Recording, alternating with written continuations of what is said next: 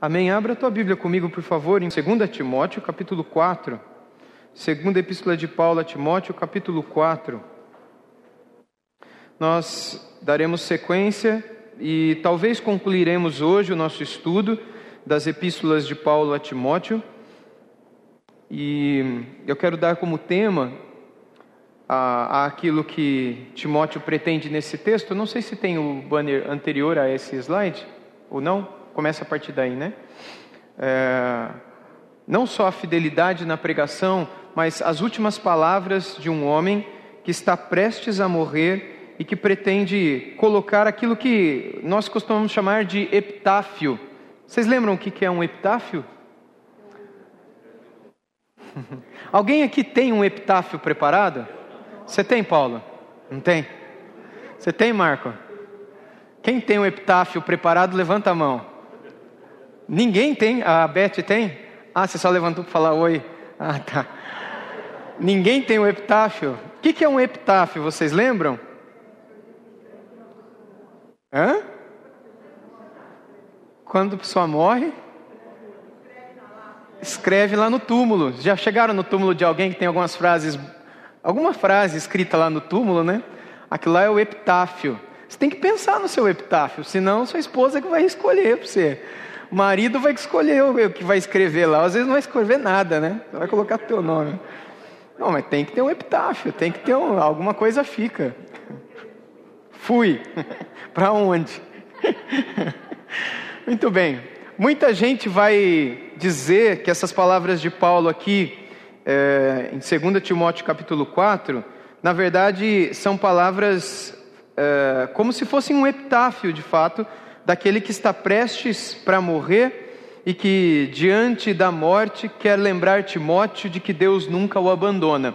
O tema, na verdade, que eu quero dar a esse estudo, não sei se vou conseguir ir até o final, mas é o Deus que nunca nos abandona. Deus nunca nos abandona. E essa é uma verdade que Paulo pretende mostrar nesse capítulo. Eu gostaria de ler com vocês e depois nós voltamos e vamos estudando verso a verso. Diz assim: Diante de Deus e de Cristo Jesus, que há de julgar os vivos e os mortos pela sua manifestação e pelo seu reino, peço a você com insistência que pregue a palavra, insista, quer seja oportuno, quer não, corrija, repreenda, exorte com toda paciência e doutrina, pois virá o tempo em que não suportarão a sã doutrina, pelo contrário, se rodearão de mestres segundo as suas próprias cobiças, como que sentindo coceira nos ouvidos, eh, eles se recusarão a dar ouvidos à verdade, entregando-se às fábulas. Mas você seja sóbrio em todas as coisas, suporte as aflições, faça o trabalho de um evangelista, cumpra plenamente o seu ministério. Quanto a mim, já estou sendo oferecido por libação, e o tempo da minha partida já chegou. Aqui vem o epitáfio dele, ó. Combati o bom combate, completei a carreira, guardei a fé. Desde agora me está guardada a coroa da justiça, que o Senhor, reto juiz, me dará naquele dia, e não somente a mim, mas também a todos os que amam a sua vinda. Apenas até aqui por enquanto. Começando então, irmãos, quando nós voltamos ao versículo primeiro, uh, Paulo ele começa com palavras uh, que parecem muito aos juramentos do Antigo Testamento. Hoje em dia, nós consideramos como algo errado ficar jurando, porque Jesus ele disse que não era para a gente jurar por nada, porque a gente não tem domínio sobre nada, nem sobre a nossa própria vida, então não jurem por nada. É, mas era um costume judeu, e quanto mais alto era o ser, ou a, a entidade, ou a instituição, mais confiável era a palavra daquele que jurava por aquilo. Por exemplo, se eu dissesse, eu juro pela minha mãe, então as pessoas diriam: bom, qual é quem é a tua mãe? Qual é a honra da tua mãe? Vamos ver quem é a tua mãe. Beleza. Não, eu juro pelos meus avós. Não, eu juro pelo meu pastor. Não, eu juro, sei lá, pela minha cidade. Eu juro pelo meu país. Eu juro por Jerusalém. É, dificilmente alguém diria eu juro por Deus, porque se alguém dissesse eu juro por Deus, isso encerrava discussões em qualquer tribunal. Porque aquela pessoa havia apelado para a instância maior que existia. E o Antigo Testamento possuía várias palavras duras contra aqueles que apelavam pelo nome do Senhor para aplicar os seus juramentos, mas no final descumpriam esses juramentos ou eram juramentos falsos. A pena de Deus sobre essas pessoas era pior do que aqueles que juravam pela mãe, por exemplo. No Novo Testamento, Jesus diz que não é para a gente jurar por nada, porque a gente não tem controle da nossa vida, mas que a nossa palavra deveria ser como? Vocês lembram? Sim, sim, não, não. Não é para ficar jurando. Ou é ou não é. É sim, sim, não, não. Mas Paulo, ao iniciar esse capítulo, ele, ele não faz um juramento, mas ele, ele faz uma súplica a Timóteo no tom de um juramento, quando ele diz: é, diante de Deus e de Cristo Jesus, estando diante de Deus e diante de Cristo Jesus, que há de julgar os vivos e os mortos, e os mortos pela sua manifestação pelo seu reino, aí vem a expressão, eu peço a você com insistência. Essa expressão é eu é, não é um exijo, mas é como se Paulo é, esperasse de Timóteo que ele jurasse a Paulo que ele viveria tudo aquilo. Não sei se vocês estão me entendendo. É como se eu chamasse é, alguém aqui, sei lá, chamaria o pastor Wesley, por exemplo, e eu pedisse algumas coisas ao Wesley. E eu dissesse: Olha, eu gostaria que você fizesse assim, assim, assado, em, com um determinado grupo de irmãos aqui da igreja, mas é, é, eu faria esse pedido do fundo do meu coração. A, a, eu poderia duvidar: será que o Wesley vai fazer mesmo? Você já pediu alguma coisa para alguém que no fundo do coração você tem meio dúvida se a pessoa vai fazer? Ou se a pessoa vai fazer do jeito que você pediu? Você até pediu, mas você fala, Senhor, será que a pessoa vai fazer? Será que ela não vai esquecer? Pô, esquecer ela não vai, mas ela vai fazer tudo errado, já estou até vendo. É esse tipo de pensamento que está na mente de Paulo quando ele diz: Eu peço, mas eu, Timóteo, é, eu não vou pedir para você jurar, porque a gente não jura, mas faça isso. Me dá essa alegria. Essas últimas palavras de Paulo trazem consigo esta ideia. É como se Paulo estivesse esperando de Timóteo que ele fizesse com sinceridade, quase como que um juramento, mas não um juramento pelas razões que eu acabei de dizer para vocês, aquilo que ele vai insistir abaixo. Mas antes de ir para o que ele pede, ainda no versículo 1, ele diz aqui: diante de Deus e de Cristo Jesus. E aí ele diz algo relacionado a Cristo Jesus, que há de julgar os vivos e os mortos. Ele vai voltar a esse tema depois. É muito interessante isso, Paulo sempre começa com um tema e aí depois ele vai para outros temas, e aí quando ele termina, ele termina com o tema que ele começou. Se você perceber, quase toda a Bíblia tem esse tipo de estrutura. Eu começo falando de pão, aí eu falo de uvas, peras, maçãs, vinho, aí eu falo de maçãs, peras, uvas e termino falando do, do quê?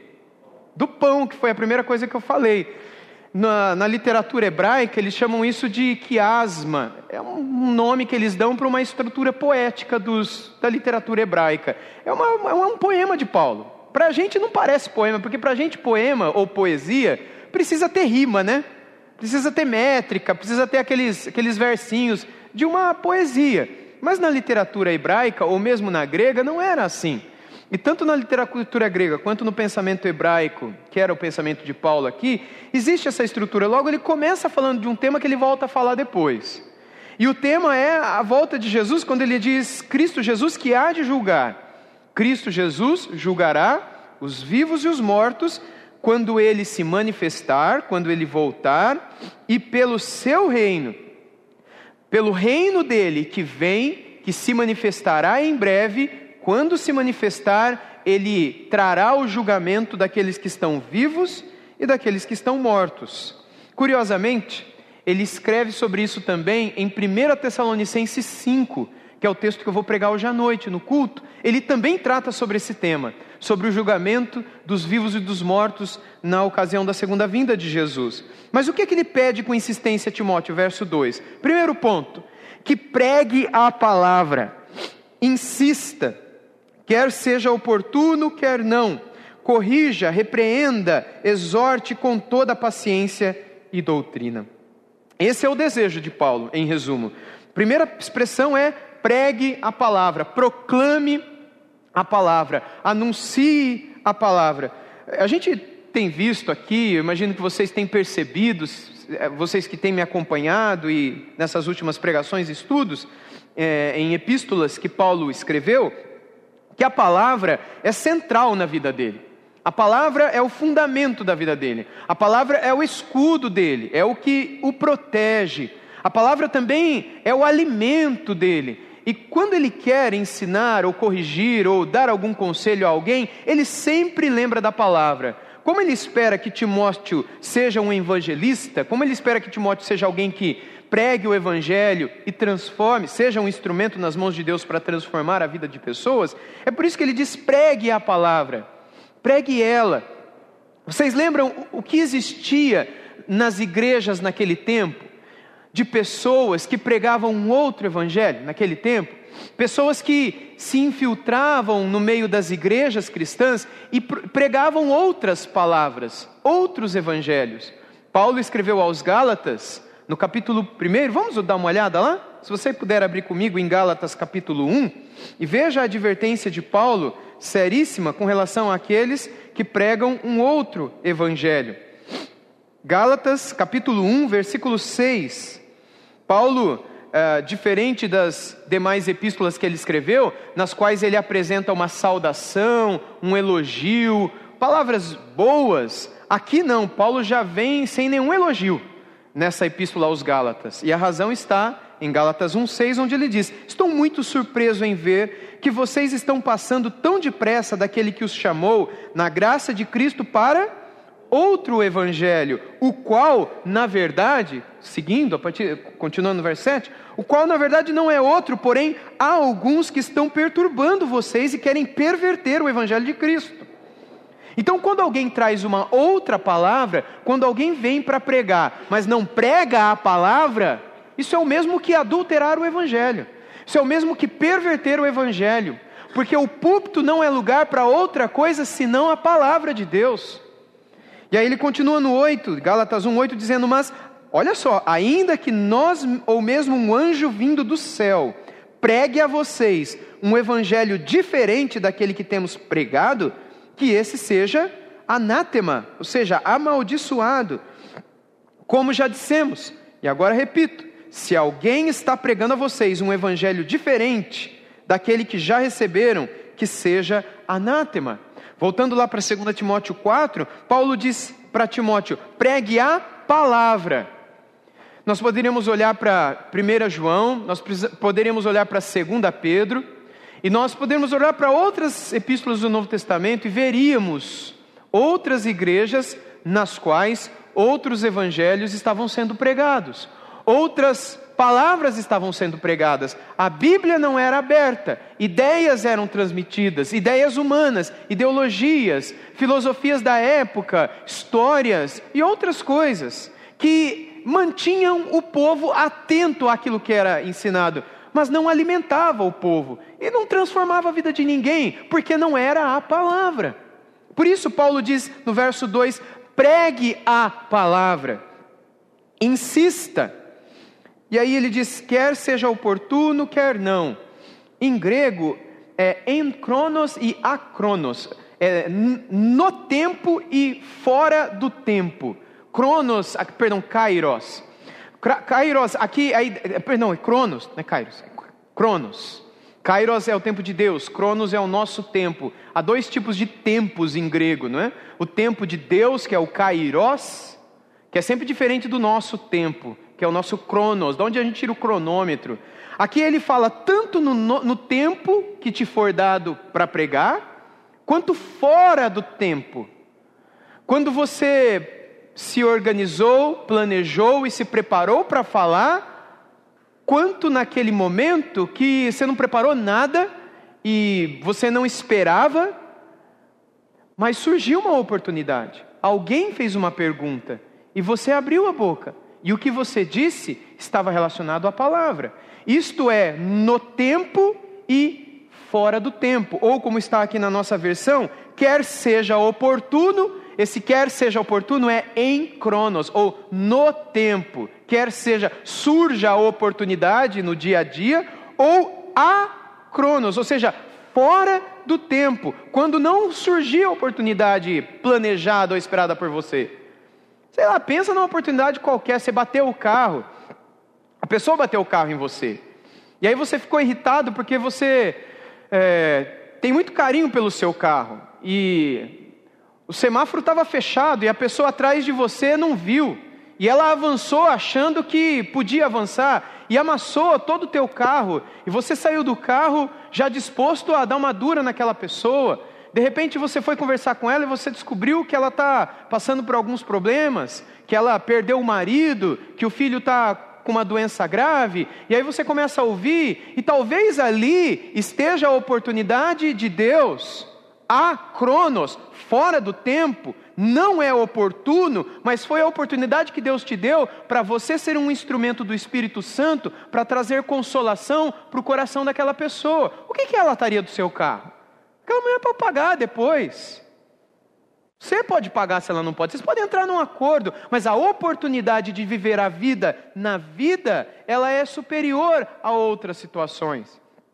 Eu citei um exemplo aqui, outros exemplos a gente poderia imaginar em que coisas inesperadas acontecem, nas quais Deus espera que a gente possa fazer diferença na vida de alguém. Isso seria o fora do tempo, ou, como está aqui no verso 2, quer não, aquela expressão. Que pregue a palavra, insista, quer seja oportuno, no tempo, quer não, fora do tempo. A gente tem que estar preparado. E aí ele diz mais: corrija, repreenda, exorte com toda a paciência e doutrina. São coisas que se espera de nós. São coisas que se esperam do homem de Deus, da mulher de Deus, são coisas que se esperam tanto daqueles que têm a responsabilidade de pregar para o povo e alimentar o povo, o povo de Deus dominicalmente, como também se espera de todos aqueles que amam a palavra, conhecem a palavra, receberam a palavra e agora são palavras vivas. Não é assim que Paulo nos chama lá na sua epístola aos Coríntios? Nós somos epístolas vivas. Somos cartas vivas. Somos a palavra viva para poder testemunhar ao mundo a respeito do amor de Deus. E a gente faz isso de que maneira? Exortando com paciência e com doutrina. E a exortação, ela, embora ela possua uma, um tom um pouco mais duro no nosso tempo, olha, você precisa exortar essa pessoa. Nós associamos na nossa, na nossa conversação do dia a dia a palavra exortação como algo duro.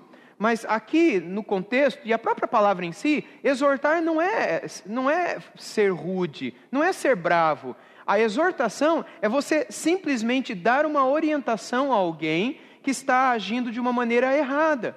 Às vezes errada porque a pessoa está querendo fazer errado, ou porque está bravo, ou porque está estourado, ou porque está com a cabeça fora do lugar, ou ela está fazendo uma coisa errada porque ela simplesmente não sabe que aquilo é errado. Por isso ele diz com toda a paciência e com toda a doutrina, porque aquilo que a gente tem a dizer para os outros não deve sair da nossa cabeça, mas deve sair da palavra. Por isso, pregue a palavra. É, uma outra coisa interessante também, que eu acho que eu devo dizer para vocês, quando Paulo usa aqui a palavra palavra, a palavra palavra originalmente é a palavra logos. Desculpa a repetição de palavra, mas a palavra palavra aqui é logos. Logos. Logos é traduzido também como verbo, né? Uh, ou como lógica, ou como outras coisas mais. Você lembra quando João, no comecinho do seu evangelho, Evangelho de João, no capítulo 1, no versículo 1, ele escreveu como? No princípio era o verbo. A palavra lá é a mesma palavra que está aqui. É logos. No princípio era o Logos, e o Logos estava com Deus, e o Logos era Deus. Tudo foi feito por meio dele. Até que lá em João 1,14, isso. No princípio era o verbo, é a mesma palavra, é Logos que está ali. Se puder colocar, lá no versículo 16 aí de João 1,16, ele diz que esse verbo, ele se fez, é 14, perdão, João 1,14. O verbo se fez carne e habitou entre nós. Então, será que Paulo não tinha isso em mente quando ele disse para Timóteo: pregue o Logos? Ele disse, ele escreveu Keritson ton logon. Keritson ton logos. Pregue, proclame a palavra. Será que o que estava na cabeça de Paulo talvez não seria pregue sobre Jesus? Porque Jesus é o Logos, Jesus é o Verbo. Porque o Verbo de Deus, ele se fez carne. Essa palavra que é o Verbo de Deus, se encarnou e habitou entre nós cheio de graça e de verdade, e vimos a sua glória, glória como a do unigênito do Pai. De quem que João estava falando aqui? De Jesus. Então, será? Eu, eu levantei essa pergunta para mim mesmo e eu desconfio que talvez isso esteja na mente de Paulo e na intenção do Espírito Santo, quando ele inspirou essas palavrinhas aqui: pregue a palavra com paciência e com doutrina. Voltando lá a 2 Timóteo 4, no verso 3, ele continua dizendo: Pois virá o tempo, eu acho que esse tempo já chegou, pois virá o tempo em que não suportarão a sã doutrina pelo contrário, se rodearão de mestres segundo as suas próprias cobiças, como que sentindo coceira nos ouvidos. Eles se recusarão a dar ouvidos à verdade, entregando-se a mitos, fábulas. A expressão lá é mito mesmo, mentiras, historinhas que não existem. Mas você seja sóbrio em todas as coisas, suporte as aflições, faça o trabalho de um evangelista, cumpra plenamente o seu ministério.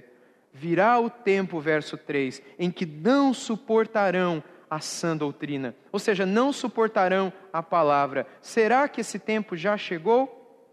Será que o tempo em que seres humanos não suportam ouvir a palavra de Deus já chegou? Aquele tempo era um tempo mais religioso. Alguns vão dizer que o tempo de hoje também é um tempo muito religioso. Não nas mesmas eh, características religiosas daquela época, onde se construíam altares para muitos deuses. Na verdade, hoje o altar se chama coração e o Deus se chama eu. Hoje nós nos autolatramos, nos egolatramos. A idolatria é do ego, é do eu, e a gente quer satisfazer, alimentar, derramar é, é tudo para mim, é tudo para minha vontade, é tudo para minha alegria, é tudo para minha satisfação. Eu não me importo com os deuses, porque na verdade eu sou o Senhor da minha vida, eu que mando em mim. Isso é religião, irmãos. Isso é religião. Isso é religião. Naquele tempo haviam outras formas de praticá-la. Hoje nós as praticamos, essas falsas religiões, dessa maneira como eu expus para vocês. E nesse tempo, as pessoas não suportarão ouvir a palavra, a sã doutrina, pelo contrário, se rodearão de mestres segundo as suas próprias cobiças, ou seja, eles vão se rodear de pessoas que falem aquilo que eles querem ouvir. Eles vão assistir no YouTube, eles vão ouvir, sei lá, em qualquer outro lugar, no Spotify, em, eles vão ouvir na televisão, na internet, gente que eles, que eles gostam, são seus próprios mestres. É, se naquela época o mestre se colocava para buscar os seus seguidores e fazia discípulos para que estes imitassem o mestre, hoje em dia não é mais assim. Hoje em dia, embora nós tenhamos pessoas que queiram é, buscar imitadores, discípulos de si, na verdade hoje é cada um que busca o seu próprio mestre. Cada um entra na internet, digita lá o nome da pessoa que gosta de ouvir, vai lá e bota e ouve. Não importa se o cara é, se, se, se, o cara prega o que é correto, se não prega, se ele prega a palavra ou se ele não prega, se a pessoa tem discernimento para compreender o que é correto ou o que não é, ele simplesmente vai lá e se coloca para ouvir aquilo que é colocado de uma maneira bonitinha, de uma maneira agradável, de uma maneira aparentemente boa, aparentemente cristã, aparentemente bíblica. E, gente, no nosso tempo, a internet é, tem visto alguns desses pastores coaches, né, se, se, se colocando como grandes celebridades no nosso meio. E tempos atrás eu estava falando aqui com a Mariel, que entende bem dessa questão de coaching, né, ela me corrigiu e eu a agradeci por isso, dizendo que na verdade esses pastores não têm nada de coaching, né, de coach, nada, mas eles, mas eles são, eles se colocam como se fossem, né? Coaching não tem nada a ver com aquilo, mas o que e, e hoje na verdade é raro você encontrar quem de fato, fato faça coaching. Mas quando a gente vê esse tipo de técnica de orientação entrando no seio da igreja, você vê figuras na internet como Tiago Brunet, como David Leonardo e outros famosinhos, é, eu fico besta assim, não, eu fico é, é, assustado, acho que é a expressão mais cabível aqui, de ver o quanto as pessoas não conseguem perceber a distorção do evangelho no lábio desses, desses homens. É, eu recebo toda semana, toda semana, é, seja de irmãos aqui da igreja, ou de alunos do seminário, pessoas que eu conheço por aí, ah, vejam isso daqui que eu recebi. Ou essa semana mesmo, uma senhora aqui da igreja, uma senhorinha aqui da nossa igreja. Ela me mandou pelo, pelo WhatsApp. Ela falou, pastor, eu ouvi esse negócio que uma pessoa me mandou, e essa pessoa me mandou lá, falou da cidade, uma cidade bem longe daqui. Mas eu não acho isso certo, pastor. Está meio esquisito esse negócio. Vê o que você acha e me fala. E aí eu expliquei para ela que de fato aquilo lá era totalmente antibíblico, mas era um pastor dentro de uma igreja batista. E assim, o que mais assusta é que, porque falta a pregação da palavra, as ovelhas não conhecem as palavras. Por isso que Jesus chamou a gente de ovelha. Jesus não chamou a gente de leão, chamou a gente de ovelha, porque ovelha é. Como é que a ovelha é? Mansa, mas não é a palavra que eu quero. Ela é mais inocente também, é muito bom. Ela é muito ingênua. Ela é muito boba. E olha, eu também sou ovelha, tá? Eu também sou ingênuo e bobo. O que é que vai me dar sabedoria e maturidade para quando eu ouvir a voz do lobo, eu saber que é um lobo e não qualquer outra coisa? É a palavra. É me alimentar desse pasto que Deus me dá, irmãos. Porque se eu não me alimentar desse pasto, eu vou cair na conversa de falsos mestres que inundam a internet com as suas ideias, com os seus pensamentos, com aquilo que eles acham, mas não com aquilo que brota da palavra de Deus. Eles até leem versículos, citam o nome de Jesus, mas se colocam como soberanos no lugar de Deus, querendo controlar a vida e encher o ego. Inflar o ego, não bastando o desejo de encher o seu próprio, inchar o ego dos irmãos, fazendo com que a gente receba uma espécie de evangelho do triunfo, evangelho da vitória, evangelho do bem-estar, evangelho de vamos para frente, evangelho do eu vou vencer, evangelho de que eu vou conquistar, evangelho de que eu posso ser melhor, evangelho. Isso não é evangelho. Se fosse no tempo de Paulo, ele citaria Gálatas 1, para essas igrejas, dizendo: por que, que vocês estão ouvindo essas pessoas? Acaso eu dei algum outro tipo de evangelho, além daquele que chama vocês para as aflições? Acaso eu dei algum outro evangelho que chama vocês para as lágrimas e para chorar com quem chora? Acaso eu dei a vocês um outro evangelho que não chama vocês de pecadores, de pessoas que são é, trapo de imundícia para Deus? Que evangelho eu entreguei? Paulo diria isso hoje. Eu não entreguei o evangelho que mostra para vocês a podridão que há em vocês, para vocês darem ouvidos para aqueles que vêm e chamam vocês de princesas de Jesus, de príncipes de Jesus, de pessoas que brilharão para Deus nesse mundo, sabe? Usa-se termos da palavra. Não, mas Jesus falou que a gente tem que brilhar, a gente é a luz do mundo. Não, mas nós somos filhos de Deus, o filho de Deus é príncipe, nosso pai é o rei, então eu sou príncipe. E aí faz-se uma distorção, faz-se uma colcha de retalhos, fruto de uma ignorância, de um desconhecimento bíblico. Esse povo não lê a Bíblia, esse povo não conhece, eu estou falando de quem prega. Eles não conhecem as Escrituras, não conhecem as alianças, não conhece aquilo que é o conhecimento bíblico, a revelação de Deus, no Antigo e no Novo Testamento, que possui um progresso, que possui uma unidade, que possui um centro, que aponta para uma direção. A Bíblia não é um livro qualquer. E nem também é uma caixinha de promessas. Os mais antigos aqui vão se lembrar de. Hoje não existe mais caixinha de promessa, eu acho. Mas quem é que lembra da época das caixinhas de promessas? Aí, alguns se entregaram. Como é que era a caixinha de promessas? Era outra desgraça. A caixinha de promessas você abria ela e tirava um negocinho de lá. Era só bênção. Né? Hoje a vitória virá sobre a tua casa. Malaquias 14, 49. Aí você tirava outro texto, é, hoje o anjo do Senhor te guardará e nenhum mal te alcançará. É, sabe, Colossenses 49, 3. Aí e é só bênção, só bênçãos. Mas é isso que a palavra de Deus tem para nós? Foi esse o evangelho que os, que os apóstolos pregaram? Nós precisamos tomar cuidado com esse tipo de mensagem, porque nós não fomos chamados para vivermos a glória aqui. Nós fomos chamados para morrer aqui. Nós somos chamados para passar por lutas e aflições aqui. Como o apóstolo Pedro escreveu, há um peso de glória que nos aguarda que não se compara aos sofrimentos que a gente passa nesse mundo. Logo, não, não fique esperando que aquilo que os outros pregam para você, dizendo você vai vencer, você vai conquistar. Pode ser que você vença, pode ser que você conquiste, pode ser que Deus abra portas, pode, pode, pode ser que Deus te dê uma mente, uma inteligência e que você consiga, pela tua habilidade, talento e oportunidades que se abriram para você, vencer. Mas isso não é sinal de que todo mundo vencerá como você venceu. Isso não é sinal de que todo mundo vai comer como você comeu, viajará, comprará, usará, viverá como você viveu. Quando Deus me abençoa, Ele me abençoa. Mas seria um erro eu ou você, está no meu caso, eu dizer, irmãos, porque Deus me abençoou, Ele vai abençoar todo mundo que está aqui.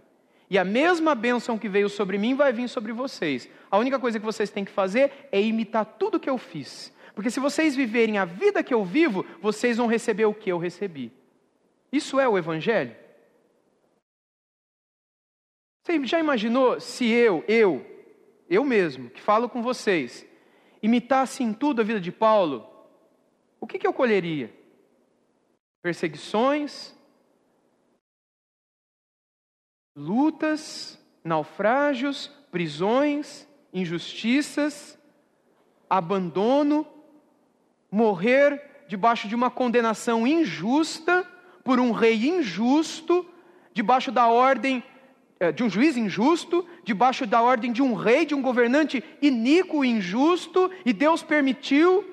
Onde está a mão de Deus? Onde está a justiça? Ela está onde ela sempre esteve. E o Evangelho nos garante que Ele não nos colocou nesse mundo para que a gente ficasse aqui comendo e bebendo do melhor desse mundo. Esse não é o propósito de Deus para a nossa vida. O propósito de Deus para a nossa vida é nos livrar da rota do inferno. O propósito de Deus é nos levar para o céu. Se depois de tirar você do inferno e te colocar no caminho do céu, Deus decidir te dar um bônus, um plus, um a mais, um benefício, um extra. Deixa eu abençoar um pouquinho, além de eu tirar você do inferno, eu vou te dar um extra aqui. Vou te dar um, um emprego muito bom que você vai ganhar um dinheiro muito bom. Isso é um extra, mas isso não é o Evangelho. E se Deus não te der trabalho nenhum, se Deus não te der extra nenhum, você já tem a maior de todas as vitórias. Ele te tirou da perdição eterna. Ele te livrou da pobreza eterna, que é muito pior do que a pobreza do presente tempo.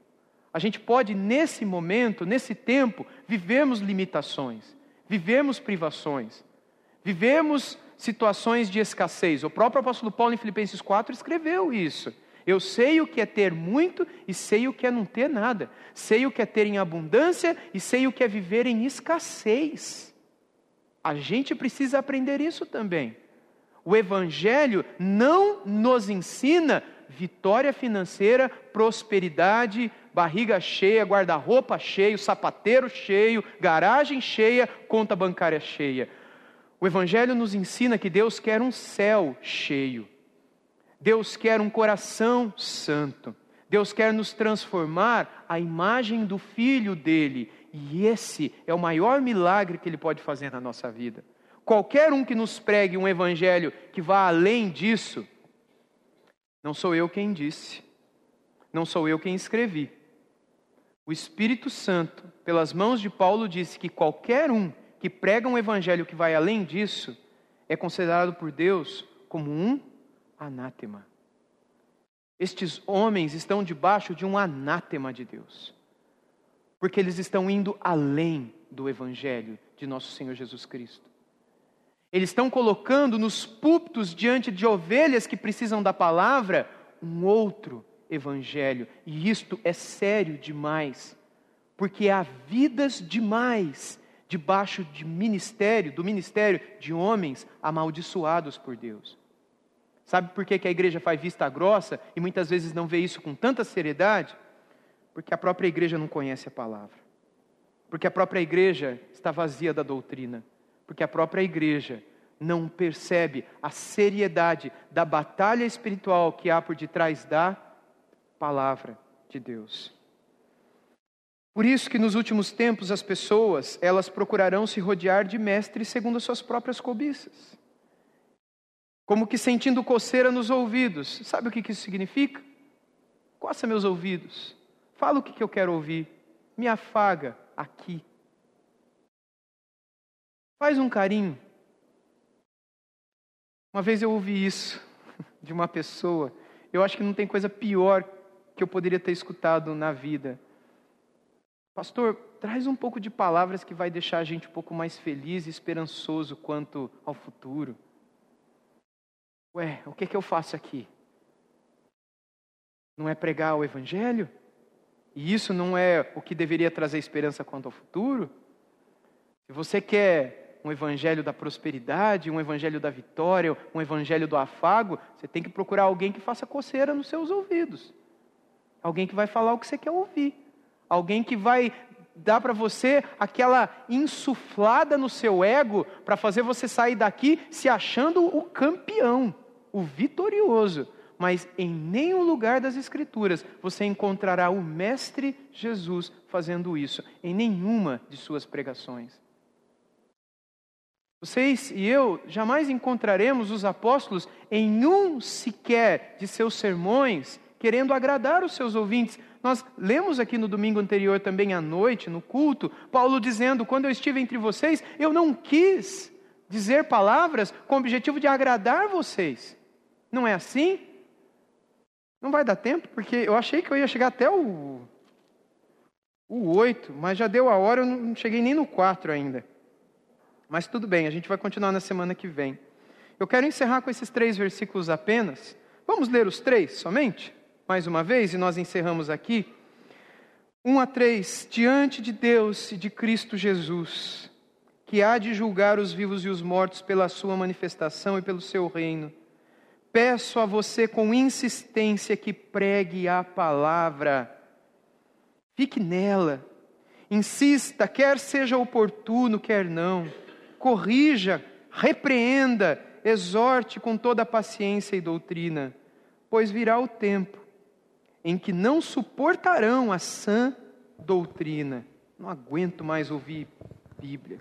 Pelo contrário, se rodearão de mestres, segundo as suas próprias cobiças, como que sentindo coceira nos ouvidos. E aí eu encerro com quatro, onde pretendo começar depois, recomeçar depois.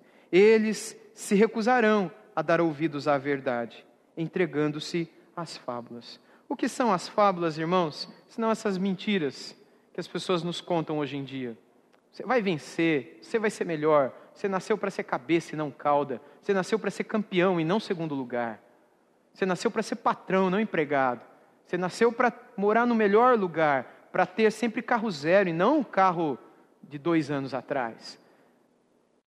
Que evangelho é esse? É o evangelho que mais tem sido pregado nos nossos dias. Esse é o evangelho de Jesus? Não. Esse é o evangelho dos apóstolos? Não. Então, isso é um outro evangelho. Se é um outro evangelho, é um evangelho debaixo de maldição. Ai daqueles que pregam. E ai daqueles que se colocam debaixo do ministério de homens assim. O que cabe a nós não é orar por aqueles que pregam, porque quanto a estes, o anátema de Deus é um anátema eterno. Segundo o anátema, anátema do Senhor, em Gálatas 1, não há esperança para esses homens mais. Você pode até orar, mas Deus não vai ouvir tua oração. Você deve orar por aqueles que estão ouvindo esses homens. Quando a palavra anátema é posta em Gálatas 1, isso literalmente significa que esses homens estão para toda a eternidade riscados, cortados da graça de Deus. Estes homens que pregam um outro evangelho. Mas aqueles que estão debaixo do ministério desses homens, ainda há esperança para essas pessoas. É por elas que a gente tem que orar para que Deus abra os ouvidos, abra os olhos, toque no coração, para que elas vejam, vejam o covil de leões no qual elas estão sendo colocadas. E como o leão ali não é o diabo, mas é um anjo de luz que se transfigura em mestre da palavra, que procura convencer essas pessoas com palavras maravilhosas, mas que na verdade estão afastando essas pessoas do Senhor. Minha oração é que Deus continue guardando cada um de vocês dos falsos mestres por meio da palavra e por meio também da oração, que sempre nos mantém presos ao Senhor. Que Deus nos guarde. Amém. Irmãos, nosso tempo se foi, talvez haja oportunidade para uma pergunta ou duas, no máximo, e aí a gente pode recomeçar depois. Alguém tem alguma, algum comentário, alguma pergunta que queira fazer em cima daquilo que foi dito? Vou começar com a Keiko aqui, por favor. Pastor Wilson, a confissão positiva é uma forma de anátema? Sim, não, não. A confissão positiva, ela não é um anátema, mas ela é um falso evangelho. A confissão positiva, que tem vários nomes, né? É, o evangelho da afirmação, o evangelho da confissão positiva, a palavra da fé também é chamado de movimento da palavra da fé, que é aquela, aquele movimento que surgiu nos Estados Unidos algumas décadas atrás, que é conhecido, famoso por, por essa expressão confissão positiva, de que suas palavras têm poder. Então, se você disser, vai acontecer. Anuncie bênçãos, anuncie vitória, não fica só reclamando, porque se você só ficar reclamando, só vai acontecer coisa ruim. Mas se você acordar e dizer, eu sou um vitorioso, Deus vai me abençoar, e der bom dia para o Espírito Santo, né? Tem até um livro famoso de Benihim, Bom Dia Espírito Santo, que é uma das maiores heresias já escritas na história da igreja, mas das maiores heresias já escritas na história da igreja. O próprio Benihim, sem dúvida nenhuma, um homem debaixo de um anátema de Deus. Mas há muita gente que bebe daquilo e se alegra com aquilo. Outros no Brasil chegaram a escrever sobre isso, mas aqui no Brasil, não tanto com a seriedade, foram mais simples assim, né? Foram homens, eu não vou ficar aqui dando nomes mais do que eu já dei, porque o meu objetivo não é esse, é apenas apontar, como Paulo fez aqui, para o perigo que há naqueles que se metem no meio da igreja de uma maneira um pouco mais é, presente, para poder perverter o povo de Deus. Mas aqui a gente tem também aqueles que falam, dentro desse movimento da confissão positiva, dizendo: olha, não chama o teu filho de burro, porque senão ele vai ser burro. Não fala para o seu filho, oh, você não aprende nada mesmo, você não consegue ser um incapaz. Onde já se viu, não sei de onde nasceu isso daí, deve ter puxado para a raça de quem?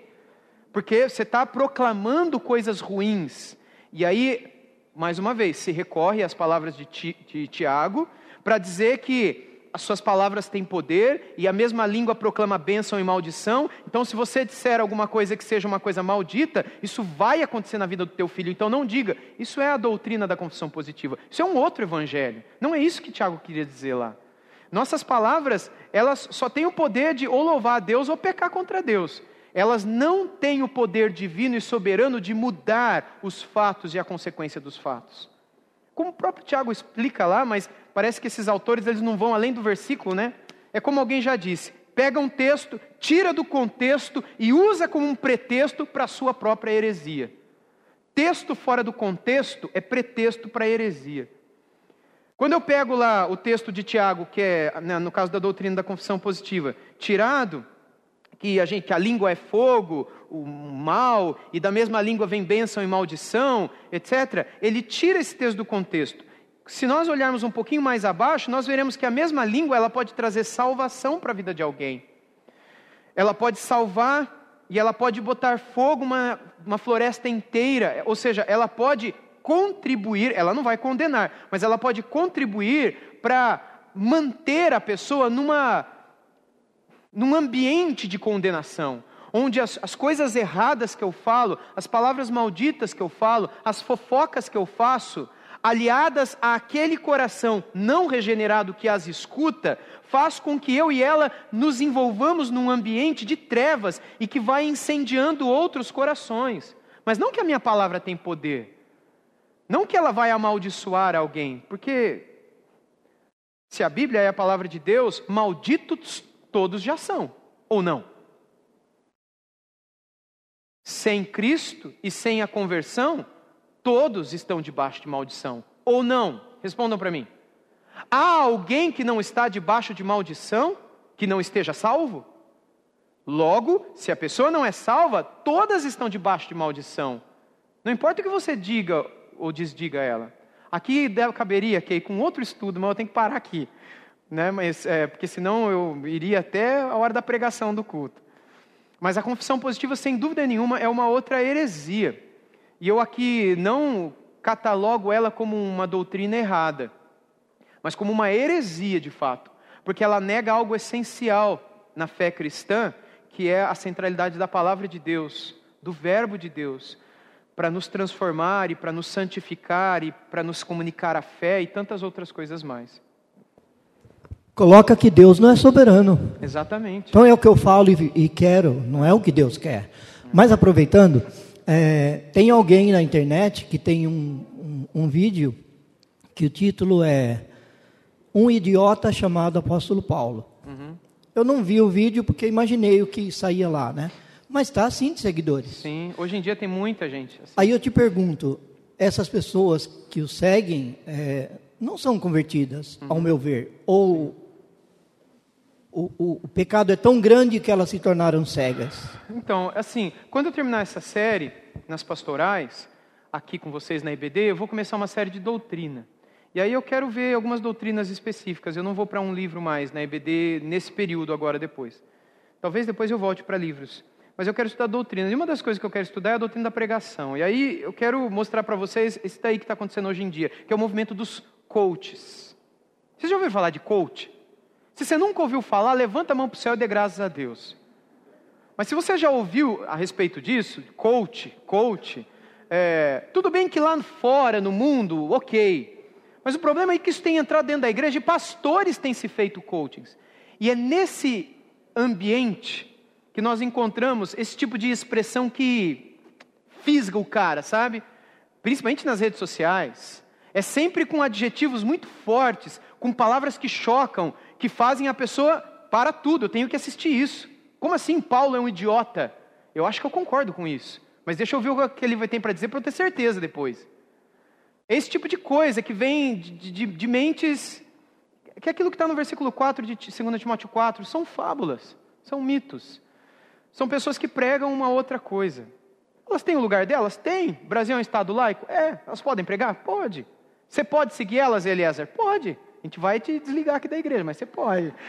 É, você é livre. Todos, são, eu sei que você não vai fazer isso. Todos são livres, mas é importante que se saiba. E a responsabilidade daquele que prega, porque eu estou fazendo aqui para vocês, o que Paulo mandou Timóteo fazer.